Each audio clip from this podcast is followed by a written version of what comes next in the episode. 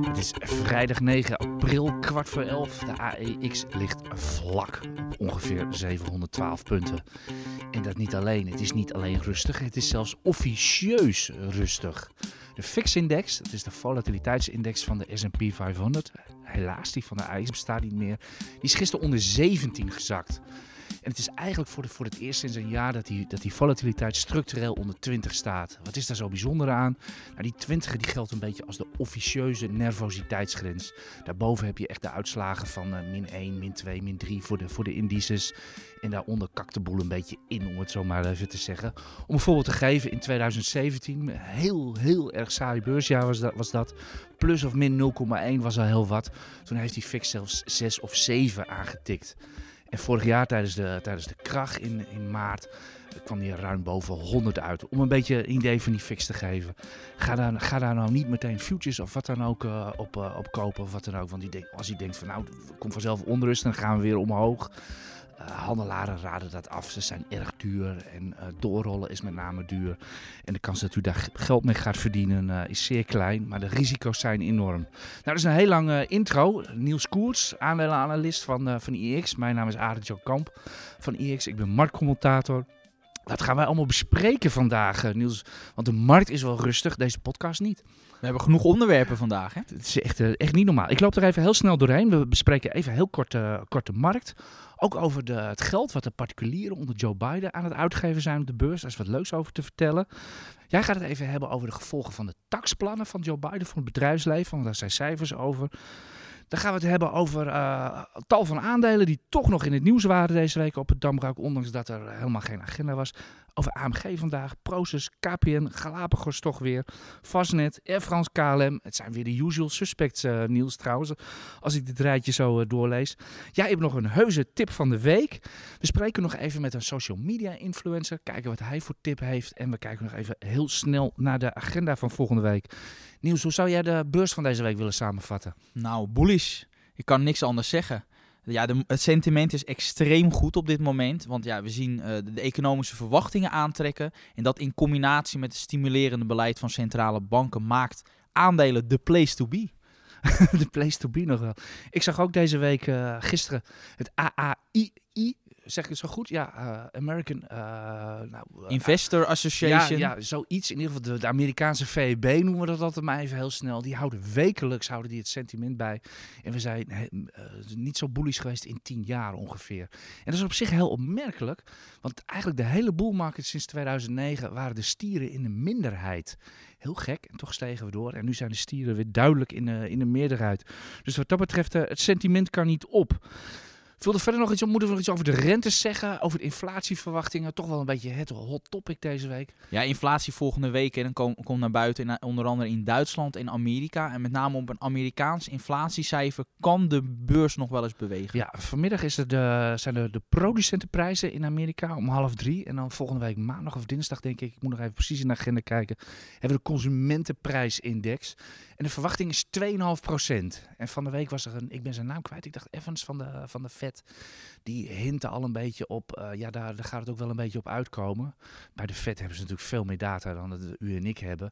Dat we daar ongeveer op dat getal gaan, gaan uh, uitkomen. Maar dat u daar verder niet moet op gaan rekenen dat dat blijvend is, wat dan ook. Tenminste, in die zin zat hij een beetje te hinten. jij wou nog wat zeggen over die, die taxplannen. Nou, Goldman Sachs had daar cijfers over. Ja, ja Goldman Sachs had een, een berekening gemaakt van nou die belastingverhogingen van, van Biden. Ja, van ja, wat, 21 naar 28 procent ja, ja, en dan heb je ook nog een keer um, een belasting op uh, immateriële uh, activa. Dat gaat ook omhoog. En heeft, hebben ze berekend van nou per sector wat dat nou uh, ja, voor implicaties heeft op de winstgevendheid. Laat ons niet langer in spanning. Ja, en ik heb met name even gekeken naar de technologiebedrijven. En daar zegt Goldman Sachs dat, dat die belastingverhogingen voor ongeveer ja, dat technologiebedrijven het zwaarst daardoor worden geraakt. En ongeveer dat de winst per aandeel daarmee ongeveer 9% gaat zakken daardoor. Maar daar staat natuurlijk weer tegenover dat door de, er zit ook weer uh, ja, um, een, een, stimuleringspakket bij. En ja, als de economie dan weer beter gaat, dan profiteren ook eh, technologiebedrijven weer van. Dus het is niet zo dat ze per saldo 9% erop achteruit gaan. Maar per- met name die belastingverhoging leidt uiteindelijk tot een, eh, ja, een, een, een eh, negatieve Ja, hoe- impact. Ja, hoe kan het dat het bij technologiebedrijven meer impact heeft dan de rest, zeg maar? Nou, dat komt dus omdat er ook de belasting wordt verhoogd op immateriële vaste activa. En daar hebben met name technologiebedrijven last van. Oké, maar... Dan hebben we het over patenten, en, Ja, ja, eh, maar auteursrechten, dat soort zaken. Oké, een beetje in aansluiting op jouw verhaal van... ja, weliswaar moeten ze meer belasting gaan betalen, maar eh, Amerika wil, maakt van technologie juist een speerpunt. Wil erop in gaan investeren. Ik neem aan dat bij die infrastructuurplannen horen ook eh, glasvezel, weet ik veel, al dat, dat soort dingen, et cetera. Dus in die zin kan het eh, achterdeur kan het aan omzet weer, weer binnenkomen. Over nog een technologiebedrijf gesproken, er viel jou iets leuks op aan eh, Facebook. Ja, ja, het is, ja, ik ben natuurlijk zelf aandeelhouder, dus dan let je er automatisch al wat meer op. Maar op de dag, paasmaandag, kwam naar buiten dat eh, de gegevens van 533 miljoen eh, Facebook-gebruikers op straat kwamen. Ja, 533 miljoen. Oké. Gewoon openbaar, eh, ja, dat komt naar buiten. En eh, op die, precies die dag zet het aandeel een all-time high op het bord. Dus dat is, ja, dat zegt maar weer even wat het sentiment is op dit moment. En hoe komt dat nou dat de markt daar niet zo heel erg van onder de indruk is? Eén, eh, er was al bekend dat, dat die gegevens gehackt waren. Alleen die waren nog niet op een openbare plek waar iedereen ze kon zien, wa- waren ze gepubliceerd. Nu wel. En in het verleden heeft wel bewezen dat privacy issues er nou niet toe leidt dat minder mensen eh, gebruik gaan maken van het platform. Dus het raakt de winstgevendheid maar beperkt. Dus ja, denken beleggers van nou, we kopen gewoon door.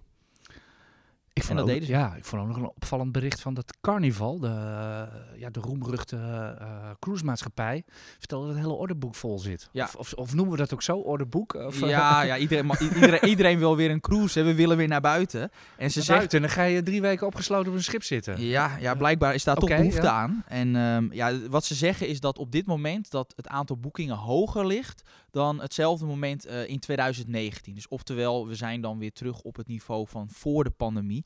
Dan hebben we het wel over Amerika uiteraard, want daar zit Carnival dan met name. Dus, dus dat is heel positief. Dus die zien het echt aantrekken. Alleen, dan zou je denken, ja, dan gaan we nu blind cruiseschepen kopen. Nou, de markt is al wel wat vooruitgelopen op, op, op dat herstel. En daar komt bij, Hoeveel schuld hebben ze wel niet? ze hebben nogal wat schuld op hun balans staan. En ik ben altijd een beetje allergisch voor, eh, voor bedrijven met heel veel schuld. Dus eh, ik zou daar toch mee uitkijken. Ja, ja. Wie deze week, eh, tenminste zo lees ik het, een beetje heel handig gebruik maakte van het, van het sentiment in de markt zijn Prozus en vandaag AMG. AMG geeft vandaag, eh, 10, of, nou gisteren eigenlijk, 10% meer aandelen uit en die zijn ook alweer weggezet. Net als Prozus deze week. De grootste blocktrade ooit heet het.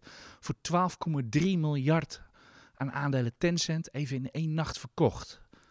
Ja, maar dat is dan maar wel een belang van 2% in Tencent. en het is ook een, een best wel een bedrijf, het was al gezakt. Ja, maar 12,3 miljard is geen... eh, Nee, dat is een flink bedrag. Maar we weten ook allemaal dat er wel wat geld aan de, ach- langs de zijlijn ligt. En daar komt bij, ja, dat is wel een ongelukkig moment. Want die koers van Tencent was natuurlijk best wel gedaald hè, door die toenemende bemoeienis van eh, de Chinese overheid. Het zit in een bear market zelfs, ja. Ja, Ah. dus, dus misschien is het, moment niet helemaal gelukkig, maar ehm, ja, waarschijnlijk had Proces gewoon geld nodig. En ze geven ook aan van nou, de komende drie jaar gaan wij niks meer doen. Dus misschien geeft dat wat vertrouwen. Want Ik, ik, vind- ik, vind het, ik vind het heel vreemd tegenwoordig. In- Inderdaad, het zat bij het bericht van ze gaan de komende drie jaar geen, eh, geen aandelen Tencent meer verkopen. Vandaag is er het bericht van Galapagos en Gillette die zeggen dat ze de komende jaren ook nog gezellig met elkaar eh, doorgaan. Is het niet een beetje vreemd dat, dat, dat bedrijven zo ver in de toekomst kijken? Je wil je handen toch vrij houden? ja, ik snap dat bij bijvoorbeeld Proces. Alleen wat Proces ook niet wil, is dat die koers van Tencent verder zakt. Want op het moment dat het in de markt, hè, dat het gerucht hangt van nou, we gaan in de toekomst nog meer aandelen Tencent verkopen.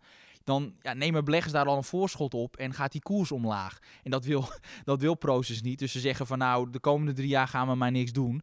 Ja, en goed, en ze- ik sluit niet uit dat ze bijvoorbeeld nou, dat ze over een jaar dat ze denken van nou goed, dat, dat we gezegd hebben, daar hebben we geen actieve herinnering aan. We, we verkopen alsnog Ja, een deel. We doen het op zijn Rutte. Daarom tegenwoordig kom je daarmee weg. Dus, eh, Nee. dus ja, Nee, maar, maar, maar dat, dat, dat moet toch gewoon, ja, dat, dat, dat moet, dat, die mogelijkheid moeten ze toch gewoon open houden. En het kan toch gewoon een marktomstandigheid voorkomen dat het verstandig is om een gedeelte daarvan te verkopen.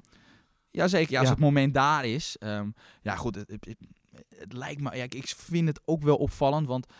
ten- kijk, ze hebben voor Proces, die hebben natuurlijk veel meer belangen, onder andere in maaltijdbezorgers. Maar in feite, het belang in Tencent is zo groot, het is zelfs meer waard dan de totale beurswaarde van Proces. Dus wat Tencent doet, dat doet Proces ook. Dus ja, je zou daar wel, je wil wel wat, diver, eh, ja, wat, uh, wat meer spreiding in je portefeuille. En dan zou je aandelen Tencent moeten afbouwen. Oké, maar uh, weet je al waar het geld heen gaat? Ja, je gaf al, al wat, wat aan. Ja, maal, misschien de maaltijdbezorgingen. We zagen natuurlijk uh, Just Eat Takeaway op dat ja, bericht stijgen. meteen ja. stijgen. Ja, ik weet niet of ze, daar, of ze dat daar gaan instappen. Ik, ik zou dat niet precies weten hoor. Dat, uh, goed, okay, ja. dat weet ik niet. Oké, okay, nog, nog, één keer, nog één vraag hierover. Dat geldt voor Proces, maar dat geldt ook voor AMG. In 2019, vorig jaar niet, kochten ze nog eigen aandelen in en nu geven uh, ik zeg het verkeerd. Het geldt vooral voor AMG natuurlijk. AMG. Ja, ik zeg het verkeerd. Uh, AMG kocht twee jaar geleden nog aandelen in en nu, en, en, en, en nu gaan ze weer... Uh... Ja. Ja, goed. Het was wel zo dat ze op een lager niveau die aandelen inkochten dan nu. Dus in principe winnen ze er wat op. Alleen, wat ik wel mooi vond in dat bericht, dat ze met name suggereren ze toch dat ze het gaan... Ja, dat het geld wat ze ophalen, dat dat vooral in, in nieuwe investeringen gaat zitten. Nou, dat is in principe positief. Alleen als je kijkt naar die balans, die was van hun toch best wel zwak hoor. Dus een netto schuldgraad van 2,5 keer de EBITDA is voor een, uh, voor een, een, cyclisch bedrijf echt heel hoog. Super cyclisch bedrijf. Daarom, dus uh, met name moest die balans versterkt worden. En daar pakken ze nu, uh, de gestegen koers maken ze nu even gebruik van. Ja, ze hebben een goede rit gemaakt, dus het momentum is, is goed. Is dit weer gewoon CEO Heinz Schimmelboes die gewoon weer slim is? Ja, nee, ik vind het best wel een handige ja. zet. Het is wel zo dat het tegen 7% is onder de slotkoers van uh, gisteren, van donderdag. En dat maakt ook dat, dat vandaag dat aandeel onder druk staat. Ja, maar ik zie vandaag min 5 en ja. schrijft 10% meer aandelen uit. Ik denk dat ze het dan goed gedaan hebben. Uh, ja hoor, zeker. Ja, dus oké. Okay. Voordat we misschien, uh, ja, ik had al een hele reeks, reeks aandelen opgenoemd. Is het misschien anders leuk als we eerst even naar onze gast gaan luisteren vandaag? Helemaal goed. Ja, oké. Okay. Onze collega Con Grutters, die belt iedere week belt hij een social media influencer op. Op Instagram of YouTube of wat dan ook. Je weet, er is een hele ge nieuwe generatie, met de, met, de, met de boelmarkt, een hele nieuwe generatie beursadviseurs opgestaan. Die vooral op die media actief zijn. En we vinden het gewoon le leuk om er iedere week heen te bellen. En uh, laat maar horen, Koen, uh, wie heb jij deze week gebeld?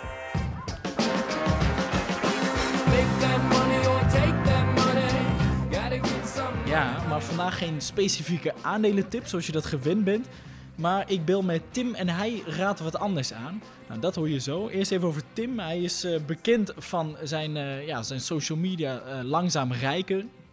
Nou, dan informeert hij beginnende beleggers over, de, over de beurswereld. Hij geeft zelfs een, een training samen met Ruud van een passief inkomen, die we eerder te gast hebben gehad.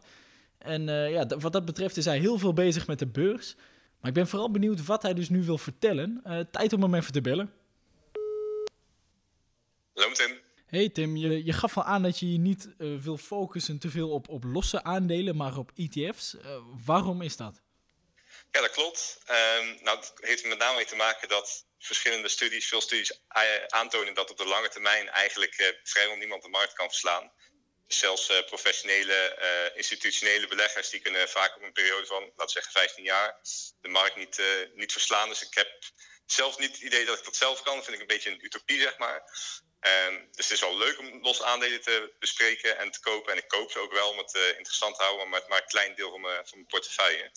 Um, puur om het ja, interessant te houden, om, om er dagelijks mee bezig te kunnen zijn. Maar het grootste deel investeer ik inderdaad in, in ETF's. Um, en dan met name zo breed mogelijk gespreid. Dus echt in, in wereldwijd gespreide ETF's. Ik heb het heel vaak over de Vanguard All World ETF. Dat kennen veel mensen wel, denk ik. Um, gewoon lage kosten, brede spreiding. heel saai, maar saai is wat dat betreft misschien ook wel goed. Zijn er ook specifiekere sectoren waar jij jij je in bezighoudt wat betreft die ETF's? Ja, dus ik heb het meeste geld in die wereldwijde ETF's. En dan uh, hier en daar wil ik nog een accent op een bepaalde sector leggen. En uh, eentje waar ik nu de laatste tijd in actief ben, is uh, digital security. Um, dus dat is ook weer een, dus in dit geval van iShares, een, een ETF van iShares, een redelijk lage lopende kostenfactor. Waarbij ze dan investeren in midcaps, growth stocks, die te maken hebben met ja, digital security dus. Um, en met name vanwege het feit dat nu steeds meer bedrijven uh, online gaan werken. Ook de bedrijven die voorheen dat niet deden vanwege corona natuurlijk. Um, je ziet steeds meer bedrijven die zelfs zeggen personeel mag na corona ook gewoon thuis blijven werken. Er komt steeds meer gaan we richting autonoom rijden, dat soort zaken. Er komt veel meer data in de cloud te staan in de toekomst en dat moet allemaal goed beveiligd worden. Dus daar probeer ik dan een accent op te leggen met een klein deel van mijn vermogen. Nou, dat is een heldere uitleg. eh, Tim, hartstikke bedankt. Gotta get some money, money, money. Wereldindex. nou, dat is helemaal in jouw straatje, AJ. Ja, nou, je zegt de, de woorden van Tim. Ik, ik had het echt zelf kunnen zeggen. Dit, dit- dit- echt een dikke krulronde. Het is precies de reden waarom ik zelf ook in, eh, in gros van mijn vermogen in eh wereldindextrekkers eh, beleg. Ik doe dat zowel bij Bink Fund Coach als ik heb ook een lijfrenteregeling lopen bij Brand New Day. Dat is ook een wereldindextrekker. Daar gaat al mijn geld in. Ja, ik heb ook niet de illusie dat ik eh, de markt versla, maar ik wil hem wel graag volgen. En ik eh, steek daar maandelijks eh, mijn geld in. En het is eigenlijk een, een aanrader voor, voor, voor iedereen. Wat je ook doet of, op de markt of wat je insteek ook is. Het is altijd verstandig om een gedeelte in, in trekkers te beleggen. En om verder maar leuke dingen te doen met het geld wat je dan overhoudt. Het is ook een makkelijk, makkelijke manier. En je ligt er niet wakker van. Je bent er niet mee bezig. Je hoeft nooit te verkopen. Het is gewoon super handig. En ze zijn, ze zijn spotgoedkoop. Ik vind overigens wel dat Tim zichzelf een beetje tegenspreekt. Want hij zegt van je verslaat de markt toch niet. En dan gaat hij toch in sectorindices zitten.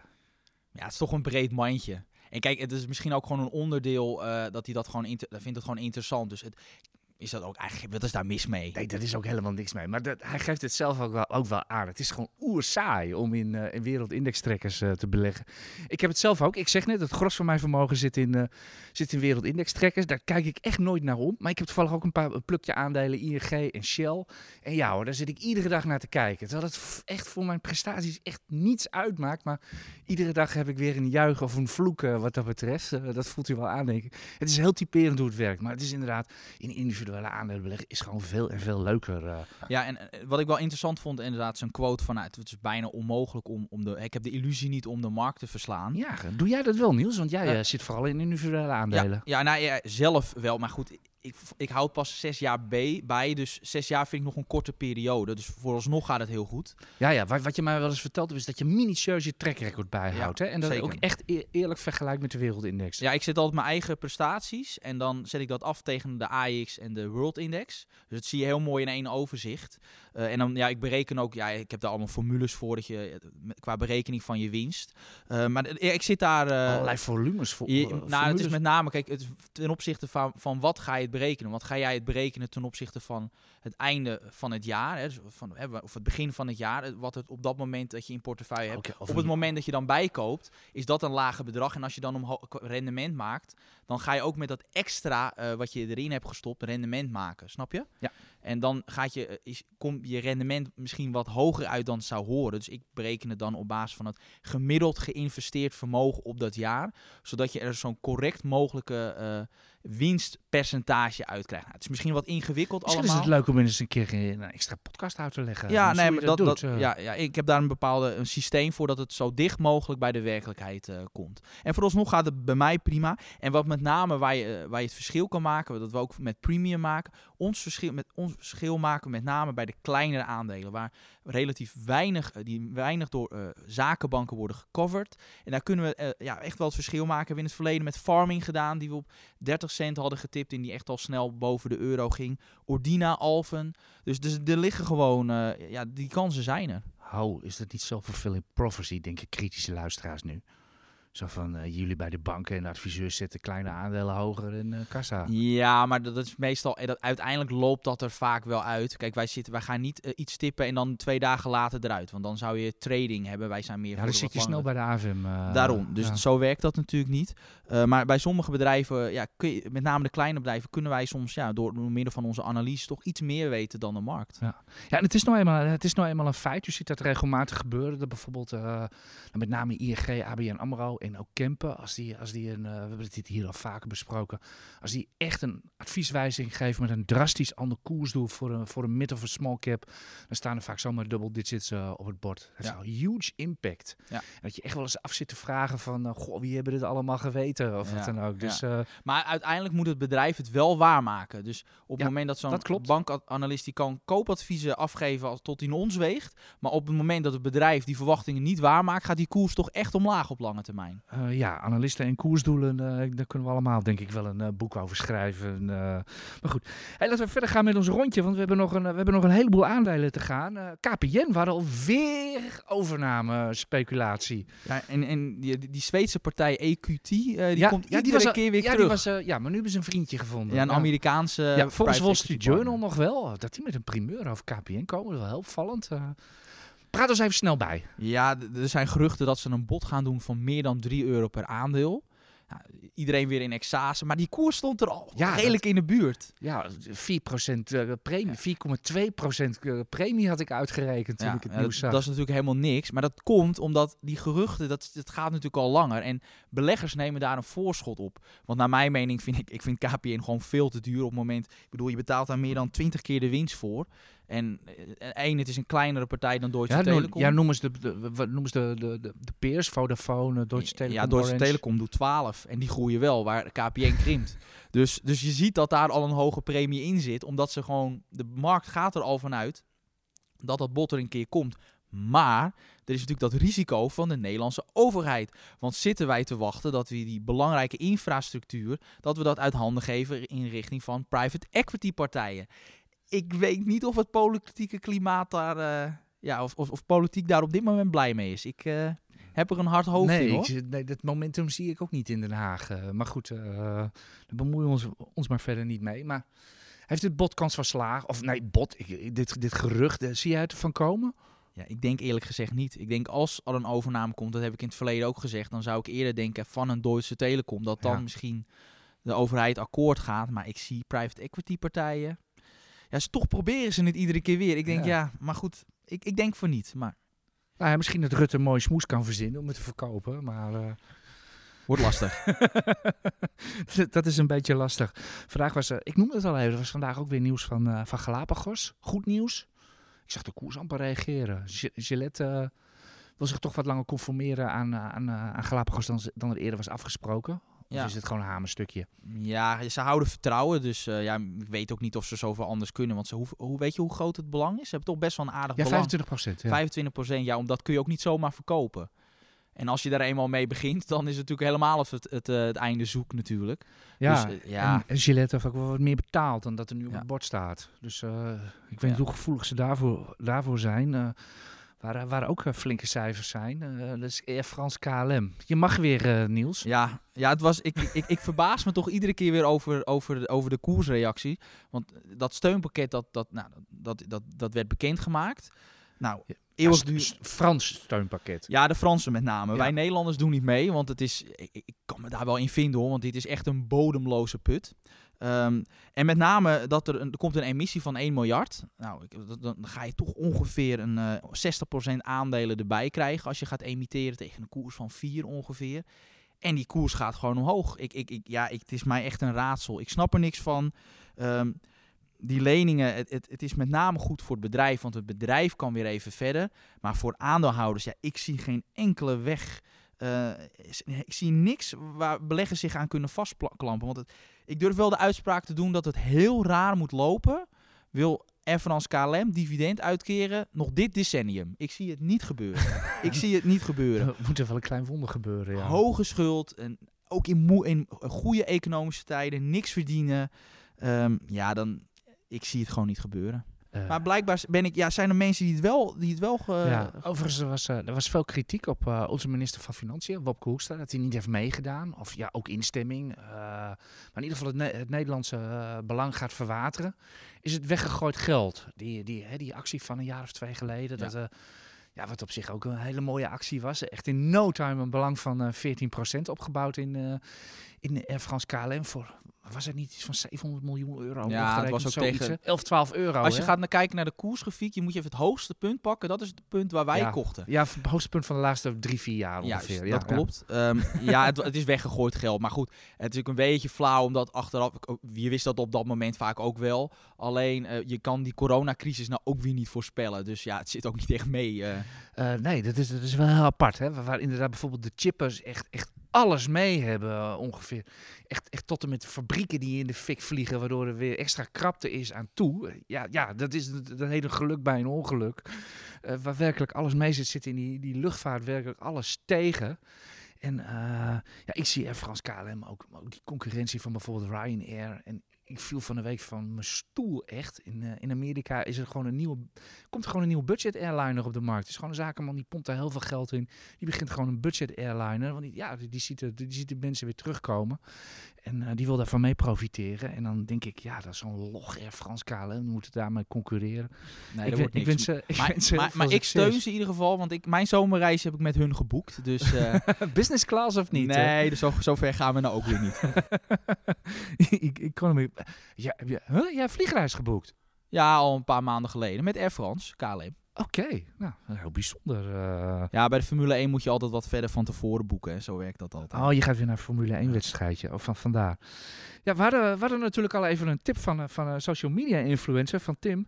En jij hebt ook een tip van de week, eh, Niels. Ja. Het is een onregelmatige rubriek in, eh, in, deze, in deze podcast. Want we hebben een tip van de week of we hebben hem niet. Zoiets moet je echt niet gaan forceren. Dat, dat wilde wel eens een nachtmerrie worden. Maar vertel op, wat heb je, wat heb je gespot? Ja, Bristol Myers. Ja, dat kennen misschien niet zo heel veel mensen. Maar dat is een farmaceut in Amerika. Bristol Myers Squibb Squib, voluit. juist. En ze zijn met name goed op het gebied van eh, eh, ja, k- kankermedicijnen. En ja, dit aandeel is echt ongelooflijk eh, goedkoop. Je betaalt maar ongeveer 9 keer de winst en 10 keer de kaststroom. Nou, je moet het een beetje vergelijken. In het verleden betaalde je altijd ongeveer 20 keer de winst. Dus is ongeveer de helft goedkoper dan normaal. Daar is een reden voor. De hele brede markt is, eh, is duurder geworden. En dan wordt een aandeel de helft goedkoper. Uiteraard. En dat komt omdat er een aantal patenten aflopen van, eh, van medicijnen, met name eh, in 2026. En de markt, blijkbaar gaat de markt ervan uit dat, zij, ja, dat die pijplijn onvoldoende is. Ik heb ook gekeken naar die pijplijn, dus hè, de, de medicijnen die in ontwikkeling zitten. En als ik het zo zie, hebben, maken ze echt wel goede kans om dat ruimschoots eh, ja, goed te maken. En ik heb ook allerlei taxaties van analisten zitten kijken. Dat op het moment dat zij de verwachtingen van analisten waarmaken, betaal je over vijf jaar bij deze koers maar iets van vier keer de kaststroom voor dit bedrijf. Nou, het is ongelooflijk goed. Dus op het moment dat het bedrijf gewoon netjes de verwachtingen waarmaakt, ja, kan die koers zomaar verdubbelen over vijf jaar. Dus ja, ik, en dan heb je ook nog 3% dividend en ze kopen eigen aandelen in. Dus wat mij betreft, als jij een goedkope... ehm, Is het een, is het een dividendaandeel? Hebben ze een mooie ja, dividendgroei? zeker. Ja, die, ze hebben sinds de eeuwwisseling nooit het dividend verlaagd. Dus dat is ook altijd wel een mooi Ja. teken. Eh, dus, dus ik, ben, daar- ik heb hem zelf in het verleden ook al als dividendtopper eh, laten zien. Met name goed dividend track record. Dus een goed eh, verdienmodel. Eh, dus ja, ik ben hier heel enthousiast in, mee. En wat wel interessant is, dat eh, in het derde en vierde kwartaal van eh, afgelopen jaar is ook Buffett ingestapt. dus, eh, en ja, dus Ben ook, je dan niet te laat? Nee, want sindsdien is de koers zelfs nog ietsje gedaald. Dus ik- en ik sluit niet uit dat hij nog gaat bijkopen. Dus, eh, Oké, Bristol Myers Squibb dus. Ze doen niks met COVID, COVID. Ik heb die nou nog niet tegengekomen. nee, nee, nee. Ze hebben niks. Ze hebben geen coronavaccins. Zeker niet. Maar dit is, eh, ja, ik, wat mij betreft, een, eh, een farmaceut die ja, toch een beetje vergeten is op een, een of andere manier. Ik snap niet waarom dit zo goedkoop is. Oké, waar koop je het? Amerika? Amerikaanse beurs, New York Stock Exchange. Oké. Ik weet niet of het al volgende week is of, of, of de week daarop, maar eh, er gaan binnenkort misschien wel, in ieder geval twee, misschien wel drie brokers naar de beurs. Eh, Coinbase is de eerste. Robinhood eh, heeft, eh, komt er ook aan. En Kraken, als ik dat zo goed uitspreek, ook zo'n ja, zeg maar, ook zo'n coin eh, broker komt ook binnenkort naar de beurs. Heb jij daarnaar gekeken, Niels, of niet? Nou, eigenlijk niet. nee, ja, ik, ik- dit is volledig langs mij heen gegaan. Jij weet er wel iets meer Ja, over? ik heb, ik heb daar eh, van de week uit eh, Coinbase, eh, die kwamen met cijfers voor het eerst. Hè. Ze gaan naar de beurs, dus ze moeten cijfers gaan publiceren. En ik moet eerlijk zeggen, ik viel stijl achterover van die cijfers. Ze hebben 56 miljoen klanten en 1,8 miljard omzet in, in, in, in Q1. Dat is bijvoorbeeld meer dan de, dan de Nasdaq. En dus echt een huge tent wat dat betreft. Ja, het, het heet natuurlijk een coinbroker te zijn, maar je kan natuurlijk heel makkelijk eh, uitrollen naar, naar andere sectoren. Alleen en, eh, het bedrag waarvoor het naar de beurs gaat is ook niet, eh, niet misselijk. Het staat nu gewaardeerd op 90 miljard. Zo, niet verkeerd. En eh, nee, Robinhood 20 à 30. Daar zijn overigens ook alweer akkefietjes mee. Want ze hadden geloof ik niet alle trades opgegeven die ze gedaan hadden. En eh, dat, dat, dat is ook het beeld wat bij mij in die, die, die beruchte van nou, inmiddels twee maanden geleden. Waar ze allemaal waren. Dus Robinhood was er, Citadel was er. Die werden allemaal gehoord door, eh, door het congres. Wat mij betreft viel, viel Robinhood toch echt wel een beetje door de mand. Van ja, veel te snel gegroeide, onvolwassen broker die een heleboel dingen niet op orde hebben. Disclaimers niet, helpdesk niet. En, eh, Zou je Ja, die brokers willen beleggen? Nee, ik, ik niet. Ehm, nou, je, je, kan er, wel- je kan er wel. eh, het is vaak wel een mooie hedge in een portefeuille. We hebben hier natuurlijk in, in, in Nederland hebben we natuurlijk hier flow traders. En dat is een heel mooi aandeel als je een beetje uitgebreide portefeuille, aandelenportefeuille hebt. Om gewoon erin te hebben staan als hedge tegen volatiele markten. Hè, als de boel heel hard omlaag gaat of wat dan ook. Dan, eh, ja, dan gaat de volatiliteit omhoog. Begonnen de uitzending er ook al mee. En dan verdient flow traders gewoon heel veel geld. Ja, maar dan zou ik ook eerder voor flow traders kiezen, want die hebben toch een wat beter track record dan zo'n Robin Hood en zo'n Coinbase. Eh, ja, ja, en dat is, dat is natuurlijk ook eigenlijk een beetje, een beetje de vraag. Is dit, is dit een soort, hè, dat er drie van die gasten nu naar de beurs gaan komen, is dat misschien een piekmomentje inderdaad van misschien wel de coinmarkt, eh, misschien wel inderdaad de particulieren die, eh, die weer die massaal zijn ingestapt het afgelopen jaar. Ja, het zou best wel het einde van het feestje kunnen zijn. Wat overigens nog wel heel erg leuk is over, over die particulieren die allemaal naar de markt geko- gekomen zijn. Ehm, Dat, dat geld wat Bi- Biden aan het uitdelen is, die 1400 dollar eh, voor, iedereen. Een paar weken geleden hadden Deutsche Bank, Goldman Sachs en Citigroup, die hadden schattingen wat daarvan naar de aandelenmarkt zou gaan. Nou, iets van 500 milj- miljard of zo, hoeveel was het? geval die orde van grootte, hadden ze prachtige tabelletjes van gemaakt, et cetera. Barron's had van de week een bericht op basis van een JP Morgan rapport, dat die particulieren inderdaad weer naar de beurs gaan, maar ze doen wat anders met hun geld. Ze, ze- hè, waar ze vorig jaar in, in Tesla instapten, eh, in Nikola, dat feestje, dat begon vorig jaar. Weet u die hype nog? De elektrische vrachtwagen bouwen Ja. die niet elektrisch is. Nee, die helemaal. Of die- waterstof, wat was ja, het nou? ja, Waarschijnlijk liep hij gewoon op zwaartekracht, maar dan alleen van de helling af. Eh we hadden GameStop natuurlijk, Bitcoin, nou, waar ze hun geld ook maar in hadden gedouwd. Eh, volgens JP Morgan gaat dat geld nu niet meer in die aandelen, maar alsof ze naar Tim hebben geluisterd in deze uitzending. Het gaat de trekkers in. Dus dat zou betekenen dat eh, die nieuwe particuliere beleggers die allemaal naar de beurs zijn gekomen, ons voor de tweede keer eh, bij de neus hebben. Zeg maar, zeg maar de oude jongens krentenbrood eh, op de beurs. Dat is op zich wel een, wel een heel opvallende, opvallende constatering. zijn, ze, zijn ze verstandig geworden in een jaar? Ja hoor, ja, wat mij betreft. Als je net begint, zijn trackers wat mij betreft het perfecte product om in aanraking te Ja, komen. ja maar vorig jaar gingen ze dus in Tesla. Pakte overigens wel goed uit. Eh. Nog even kort vooruitblikken. Ja, laten we, we, zitten, we zitten prachtig op tijd. Het Amerikaanse cijferseizoen, bedrijfscijferseizoen, gaat van start volgend jaar, of voor volgende week, met de Amerikaanse zakenbanken. Eh, het is niet zo dat die eh, Goldman Sachs, Bank of America, die partijen, het is niet zo dat als zij meevallende resultaten publiceren, dat ook de markt omhoog Nee, gaat. die zie ik daar nooit op Nee, reageren. dat, nee. omdat het toch wel een andere tak van sport is. Ehm, en we hebben cijfers van TomTom, Fastnet, Vagon en Beterbed. Fastnet. Dus, eh, Moeten we nog even iets over Berenberg zeggen als ja, slotakkoord? ja, die hebben een koersdoel waar ik eh de 91, paardenhik eh, van krijg. 91 euro. eh. ja. Gisteren kwam ook, u vindt het bij ons op de site, kwam eh, Berenberg ook al. U weet, die, eh, die, Tom, die natuurlijk eh, Fastnet hebben begeleid bij die emissie van 150 miljoen. eh, die kwamen ook al met een vooruitblik op de cijfers. En we gaan eh, kijken of ze precies in de, in de prik zijn. Want eh, Berenberg heeft natuurlijk een kort lijntje met, eh met Fastnet. Volgende week letten we vooral op het Amerikaanse inflatiecijfer. En verder, eh, we wensen u heel veel, eh, veel plezier en veel succes volgende week op de beurs. Is niet veel te doen. En laten we maar hopen dat er geen winstwaarschuwingen komen.